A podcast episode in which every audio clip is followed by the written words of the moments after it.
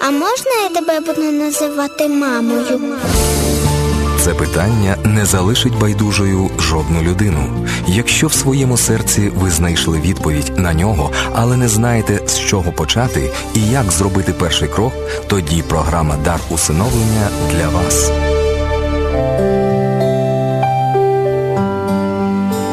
В ефірі програма Дар усиновлення і в нашій студії гостя Оксана Зубрій. Пані Оксано, вітаємо вас. Доброго дня. У нас є інтерактивні програми, в яких ми зі слухачами говоримо на різні питання і дамо, даємо кожному охочому можливість висловитись. І нещодавно у нас була тема бути свідком Ісуса Христа. Багато говорилося про те, що свідок це людина, яка безпосередньо щось бачила і щось знала. І от в програмі Дар усиновлення особливо цінно, коли у нас люди, які просто можуть поділитися своєю історією, своїм життям, те, що вони пережили самі. А, Пані Оксано, ви е, усиновили хлопчика, так? Так, я мама 15-річного хлопчика зараз. Його звати Марко.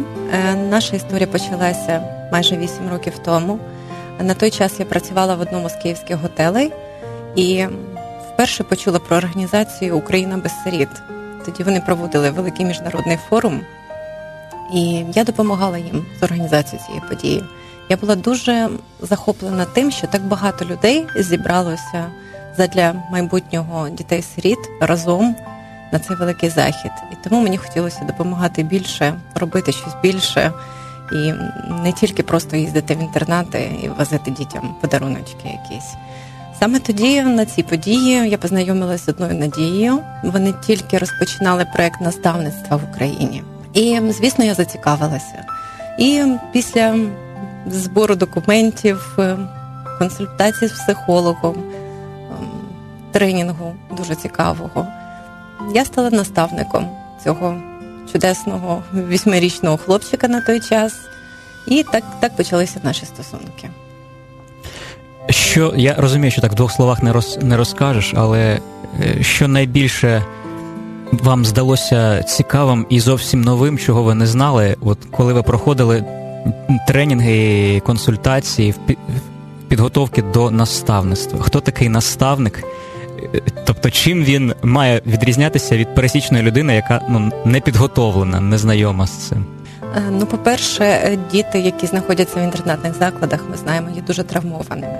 І тому перед тим як спілкуватися з ними, ставати їм другом, наставник це друг, ми говоримо в першу чергу, близькою впливовою людиною, потрібно бути готовим до цього. Потрібно знати наслідки виховання дітей в інтернатному закладі, травми, тому що всі вони зазнають або насилля фізичного, або психологічного, перебуваючи в своїй сім'ї. Тобто є причини, по яких вони потрапили туди.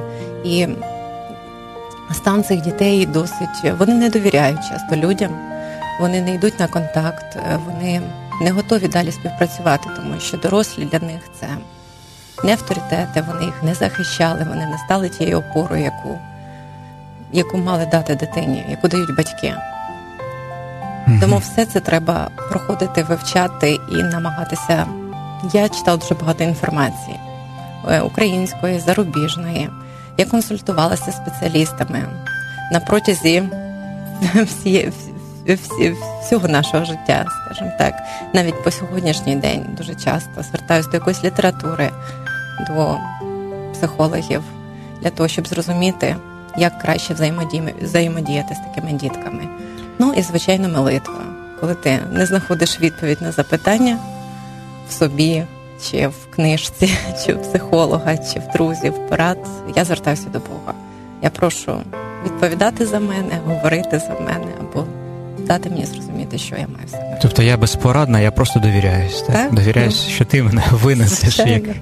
Так? Раз ти дав мені можливість виховувати цю дитину, мати цього сина в своєму серці, в своєму житті.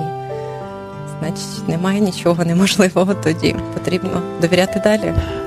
Можливо, цей такий особливий досвід, він взагалі ну, в чомусь робить людину іншою. От Є такі прислів'я, там зрозуміти означає пробачити, або попереджений, значить озброєний.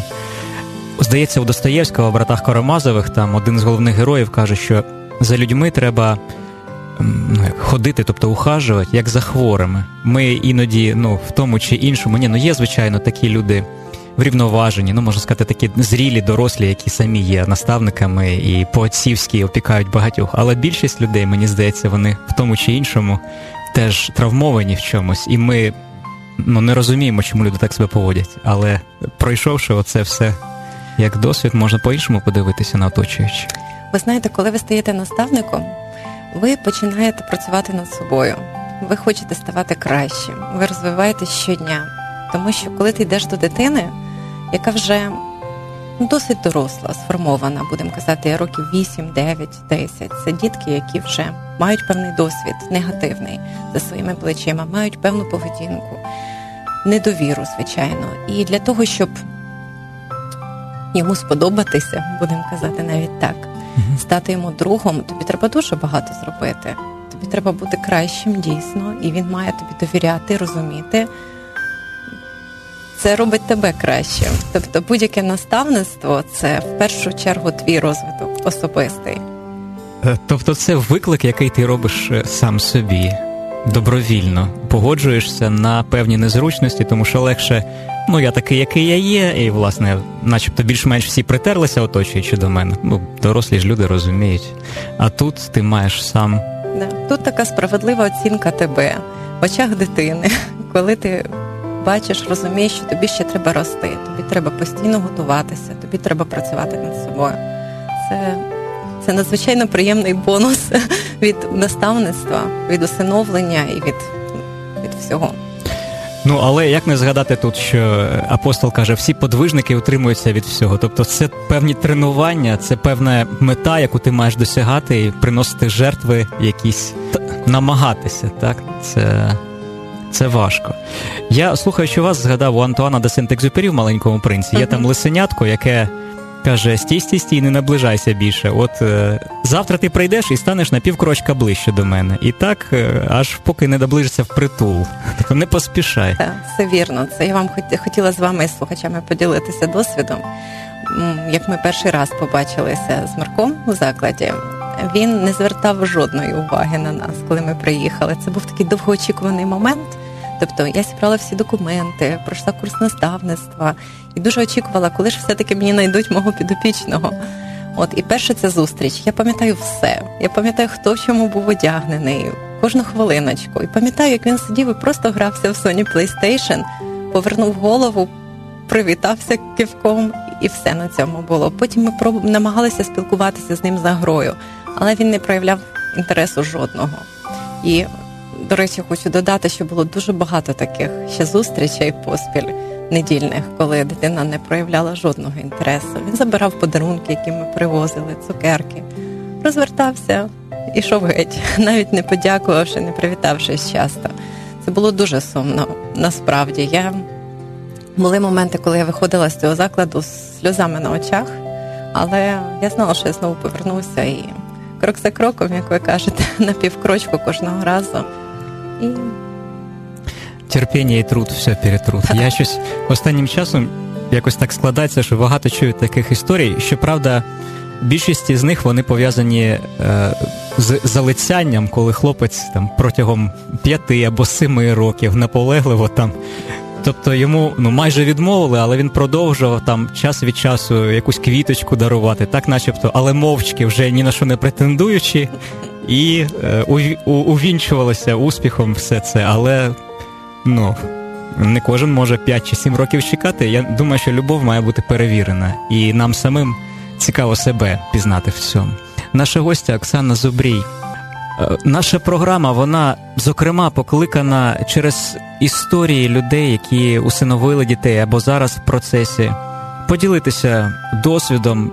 Звісно, у кожного він свій, але має бути щось і спільне. От, наприклад, е, Оксана спочатку співпрацювала ну, на волонтерських засадах з разом з людьми, які щось хочуть зробити, щоб в Україні ситуація помінялася, щоб е, якомога більше, якщо не всі діти із спеціалізованих закладів, таких як там інтернати, дитячі будинки, опинилися в сім'ї, тому що атмосферу сім'ї ну навряд чи може замінити якась державна установа, як би багато там фінансів не вливалося в неї. Все ж таки, щось в сім'ї є таке, що важко навіть висловити.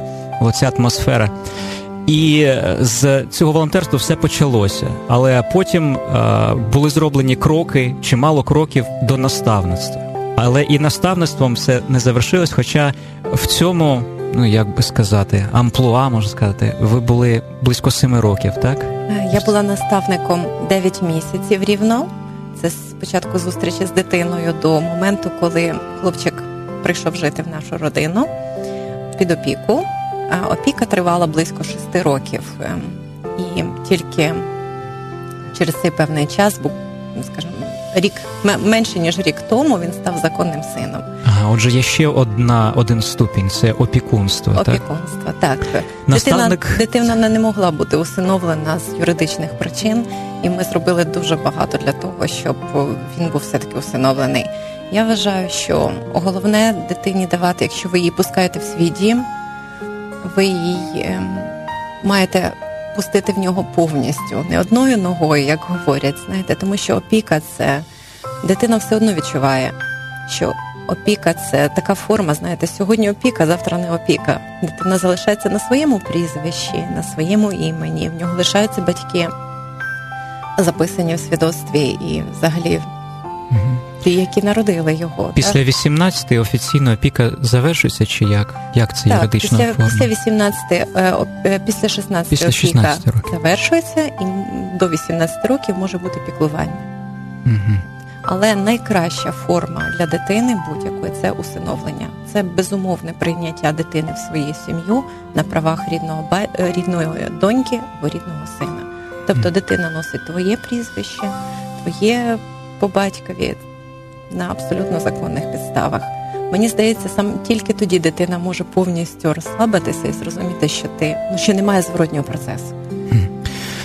Тут це такі дуже тонкі грані з'являються. От, наприклад, я бував в інтернатах, і що я спостерігав, що деякі діти, е, ну скажімо, там до восьми років, може і більше, говорять: Я люблю свою маму, я чекаю свою маму. А говориш з вихователями, вони кажуть алкоголізм і е, насильство, і всяке таке, але людина, дитина все одно каже: Моя мама сама найкраща, вона мене забере. І думаєш, ну можливо, це так закладено. Має бути щось світле і святе у людини, навіть якщо ззовні це зовсім не схоже з боку. На таке враження, що дитина в ній щось таке прошите, що вона сама себе переконує. І от е, оці моменти, можливо, когось і зупиняють. Людина приходить, знайомиться з дитиною, а потім запитує, яка ситуація, кажуть, а в неї хтось живий з батьків, там, ну, мама, наприклад. Uh-huh. Але в такому стані вона ну, не піклується зовсім і не приїжджає, наприклад, там може раз на рік з'являється, і так, без подарунків, без нічого, просто. І думаєш, ну все ж таки в дитини є рідна мама. Ну, все це якось. Ну, не знаю, є ж в цьому щось святе, божественне. Ось жінка народила дитину, так, вона там на якомусь слизькому шляху, але а як я яке я маю право забрати цю дитину? А раптом вона от завтра там розкається, піде до церкви і і повернеться, скаже, а де мій синочок там і так далі. Є такі думки у людей, з якими ви стикались? Можливо, у вас щось таке було схоже? Ну, в нашому випадку в нас також є кровна мама, і зараз вона є, але вона сім років дитина жила в родині, вона не дбала про дитину і згодом віддала її до інтернатного закладу. Тобто, мама також є, в неї народилася інша дитина, вона проживає тут, в Києві, але до цього хлопчика, до старшенького, скажімо так, вона ніколи не приїздила в заклад і не виявляла бажання за час опіки з ним побачитися. І після? І після. Ми з нею познайомилися на суді. Угу. Уже після семи з половиною років спілкування, практично з хлопцем.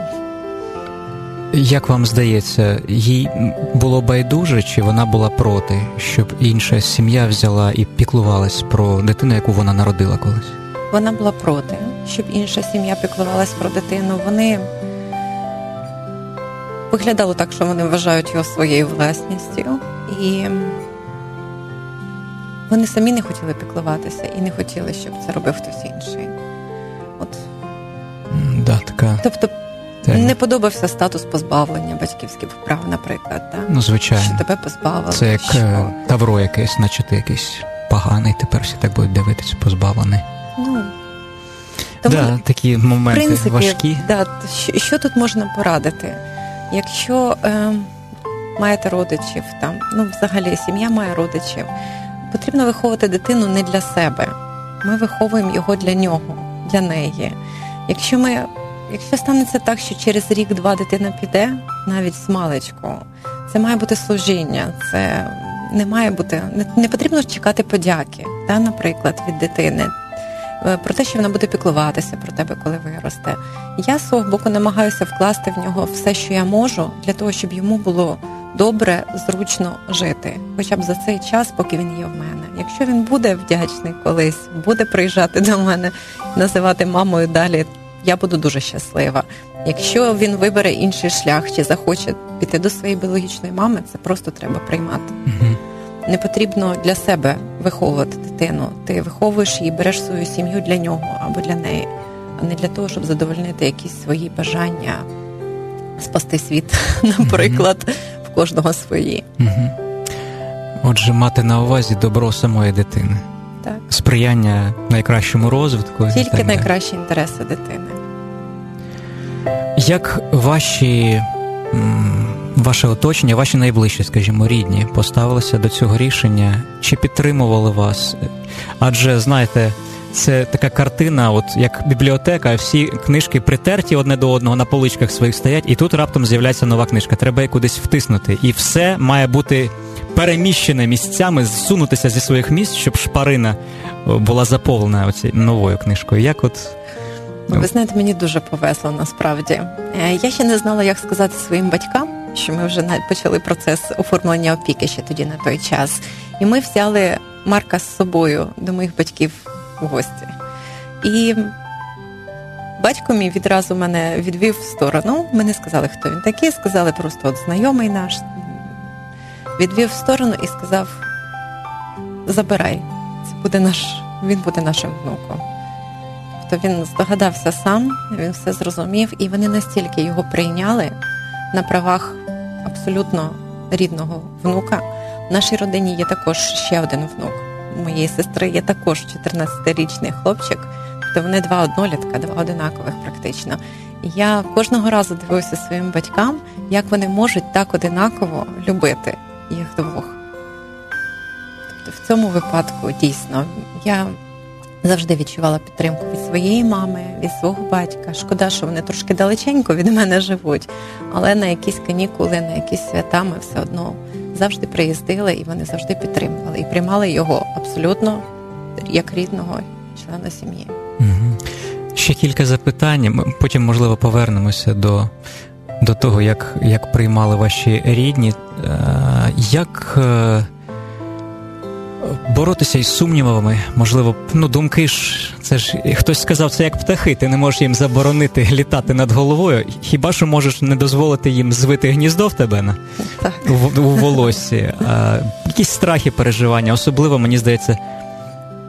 Ну, можливо, я помиляюся, але жінок це стосується, тому що, ну, як навіть апостол сказав, жінка це немічна посудина, саме психічно, психологічно, дуже така тонка душевна організація. От як боротися і перемагати, якщо таке трапляється?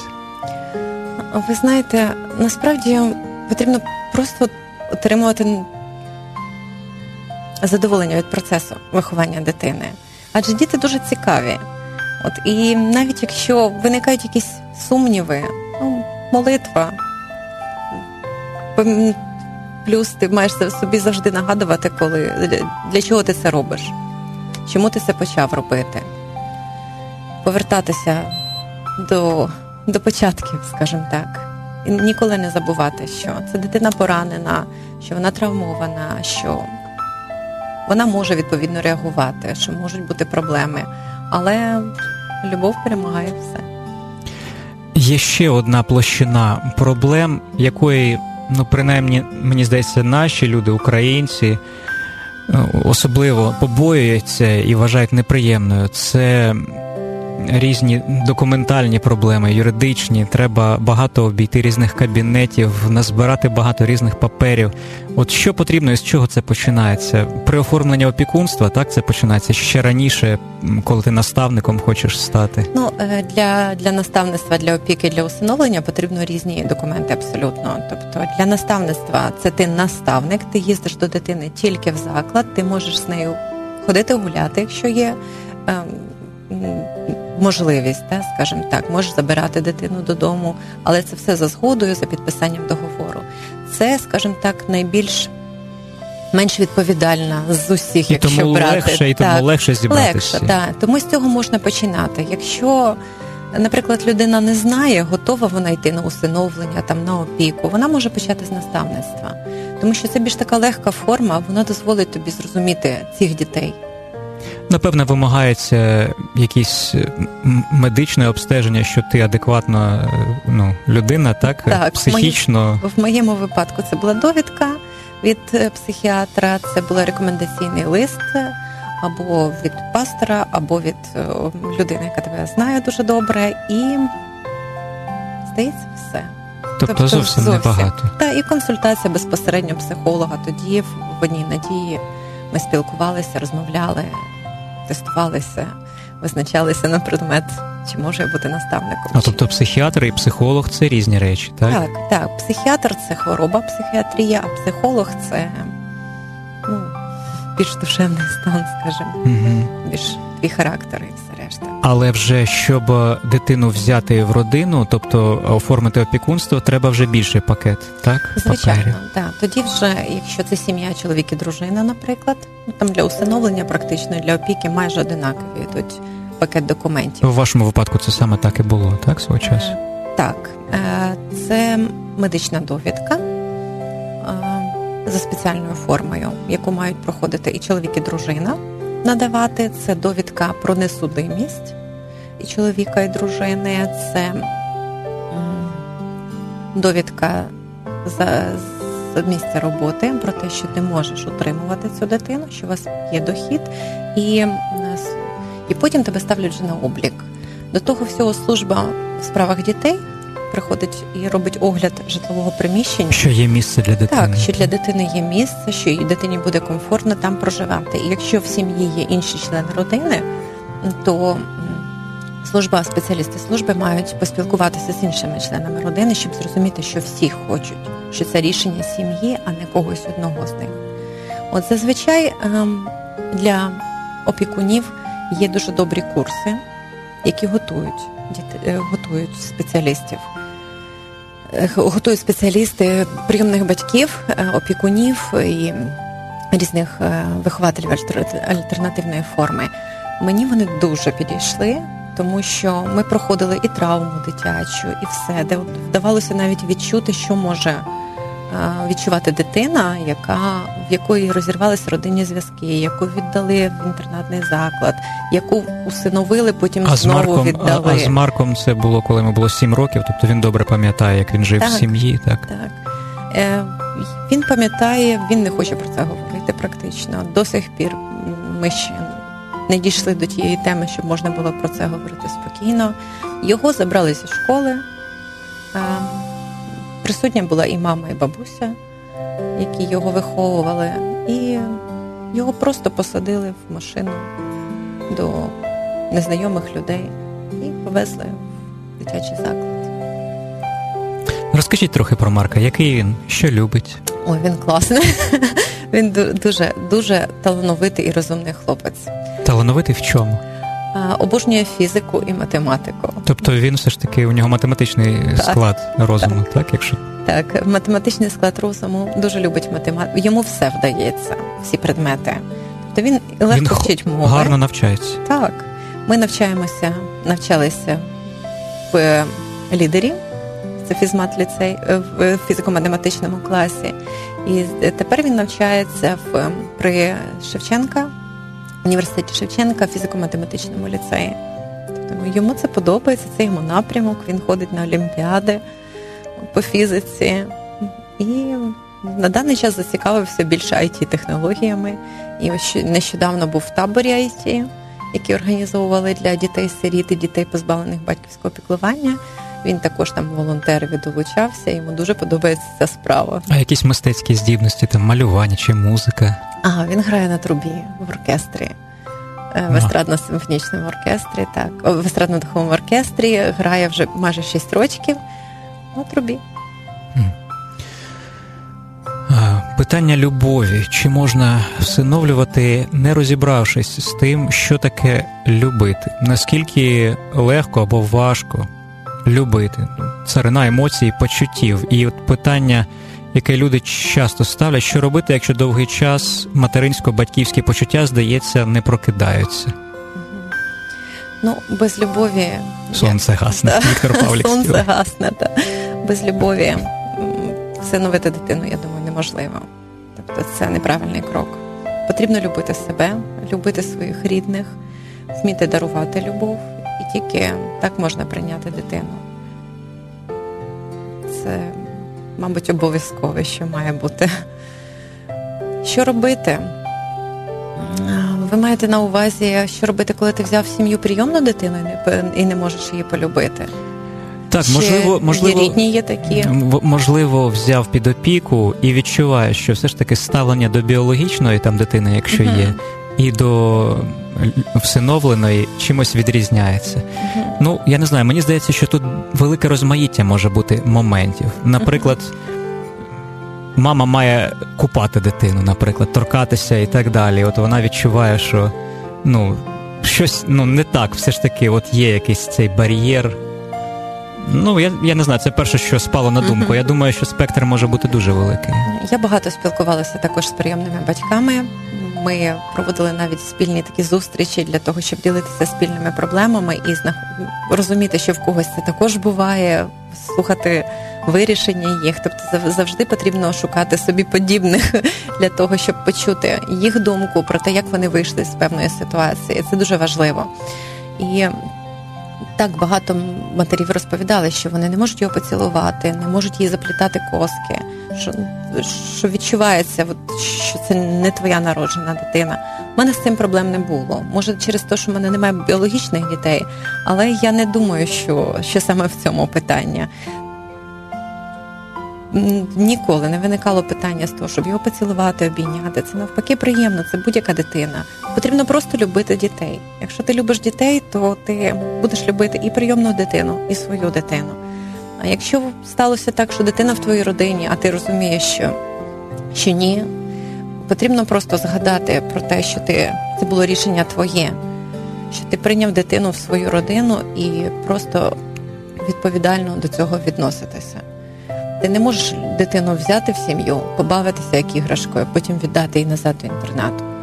Або сказати, ні, вибачте, я не зміг полюбити її.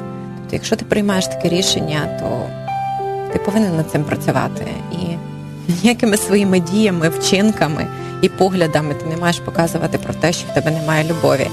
Любов буває різна. Любов буває любов почуття, буває любов дія.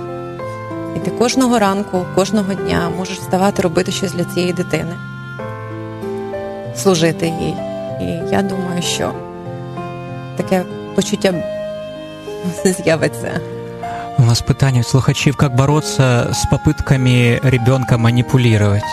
О, Ну, потрібно не боротися, тому що боротися з, з дітьми, які маніпулюють, немає сенсу. Вони вміють це дуже професійно робити. Особливо, ну, це і наші дітки, скажімо так, дітки в звичайній біологічній сім'ї вміють робити. А також ем, а, а діти, які навчилися це робити професійно, скажімо так, тому що в силу різних причин, можливо, маніпуляції їм дозволяли е, виживати отримувати їжу, хліб, е, увагу матері, все що завгодно. Тому е, потрібно чітко тримати свою точку зору. Тобто, щоб дитина розуміла, що відхиляючи тебе в одну, в другу сторону, ти все одно будеш іти рівно. І ну, дійсно не вестися, як то кажуть. Просто намагатися казати, добре, я тебе розумію, але ні. Хтось хтось колись сказав, а я почув, що дитина може себе дуже неадекватно вести, е, навіть там верещати або на конфлікт іти тільки заради того, щоб отримати увагу так. в такий спосіб. І потрібно просто перенаправляти, щоб дитина зрозуміла, так я ж можу набагато меншою кров'ю отримувати ту саму увагу. Так, це правда, тому що у всіх цих діток, яких ми беремо з інтернатних закладів, в них дійсно великий недолік уваги материнської, батьківської, будь-якої, взагалі в їхню сторону. Дітки, якщо вони народжуються, їх відразу віддають в інтернатні заклади. Вони просто лежать в своєму ліжечку, їх не беруть на руки, їх не носять, до них не підбігають на перший плач, тому що вихователів не вистачає на цих діток. Тому що вони роблять, вони просто не плачуть навіть. Вони цілими днями можуть лежати, дивитися в стелю і навіть не плакати. Вони попробували один раз, другий раз, третій раз. Ніхто не прибіг, ніхто не взяв на ручки. Тому дійсно вони привертають увагу різними абсолютно способами до себе. І тут дійсно краще, в залежності від віку дитини, завжди можна їй щось запропонувати. Якщо не знаєш, що запропонувати, завжди можна дитину обняти. Просто обійняти, притиснути до себе і, повірте, заспокоюється в будь-якому віці. Навіть мій зараз в 15-річному віці задоволенням. Десь читав колись, що лікарі кажуть, треба вісім разів обійнятися людині на добу, от так. щоб отримати необхідне якийсь ну те, що їй життєво необхідне. Так, в нас Марко в сім'ї відповідальний за обійми. Оце він він він пам'ятає, що вісім разів це його обов'язок, щоб в сім'ї обійнялися. Не завжди спрацьовує, але більше часу. Дякую, пані Оксано. З нами була Оксана Зубрій з своєю історією усиновлення хлопчика Марка. Хай Бог благословить. Дякую.